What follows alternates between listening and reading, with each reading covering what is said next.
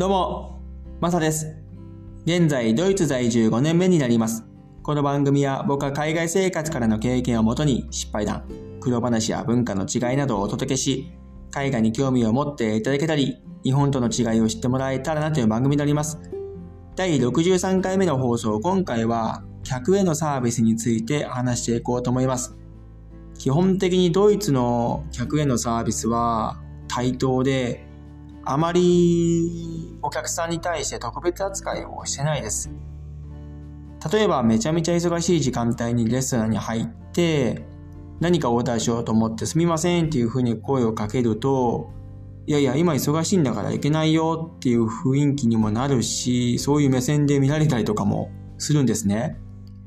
これって日本では考えられないかもしれないですけどもこっちの人たちっていうのは基本的にあまりすみませんっていう声を上げないです。待ちますね。それか、スタッフと目が合った時、手を挙げて、あ、わかったわかった、後で行く、みたいな感じで、後にスタッフが来るっていうケースが多いんですけど、日本の場合は、すみませんって言うと、まあ、いい感じはしないかもしれないですけども、スタッフさんすぐ来てくれますよね。そことは大きく違いがあったり、服とかショップに行って、何かこう試着したいなと思った時に、これ試着してもいいですかっていう風にスタッフに聞くと、どうぞどうぞっていう感じで、あとはもうドバ話っていう感じですね。日本では、いかがですかとか、あ、これいいですねとかっていう会話があると思うんですけど、こっちの場合はほぼそういうのがなくて、試着した後、あ、どうしようかなって自分が買うか買わない買わないか。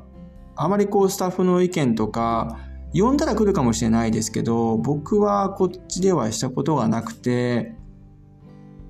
もう自分の判断で買うか買わないかは決めたりします。日本とその辺ってまたまた大きい違いがあるなというふうに思ったり、あと、コーヒーショップとか、ちょっとしたショップに入って何かこう、うまく伝わらないケースって言葉の壁であったりするんですね。その時に何か変な顔をされたりとか普通にこっちはするので日本の場合はあんまりそういう態度って見せないじゃないですか。こっちは普通に見せたりするんですね。もうなんかすごい嫌な気分になったりとかもしますしやっぱり日本で生まれてあのサービスの環境で育ってるので最初こっち来た時はめちゃめちゃギャップがあってこんな感じのサービスでやってるの？これ成り立ってんのかなっていうふうに正直思ったこともあるしと言ってもお客さん側からかはドイツ人とかヨーロッパ人の人はあまりそういう態度とか気にしてないですしクレームとかもないんです。ああ非常に興味深いなとか面白いなとかって思ったりするんですけどまあ、日本のサービスと比べると、かなりギャップを感じます。はい、もう日本のサービスってどんだけ親切で丁寧なんだなっていうことをすごく学べるし、日本もドイツも基本的にはチップがないんですね。ただチップがないだけのこんだけのサービスのギャップがあるっていうのは、うん、やっぱり文化の違いなのかなっていうふうにも思います。非常にいい勉強にもなったりします。あと、アメリカとかね、そういうとこに行ったりすると、チップっていうのは毎回ついてくると思うんですけど、レストランとかですね。そういうのは、こっちはいいなっていうふうに思ったら、チップを僕の場合はあげるんですけども、普通の人たちはもうほぼその金額でやったりとか、いいレストランに行くとチップをあげたりとかする人とかはいますけども、だいたいチップなしのっていう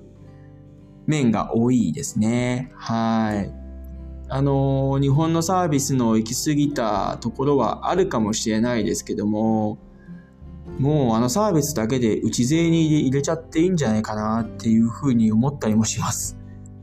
日本のサービスは素晴らしいなっていうふうに感じたりすることが多いですね、こっちに住むと。はい。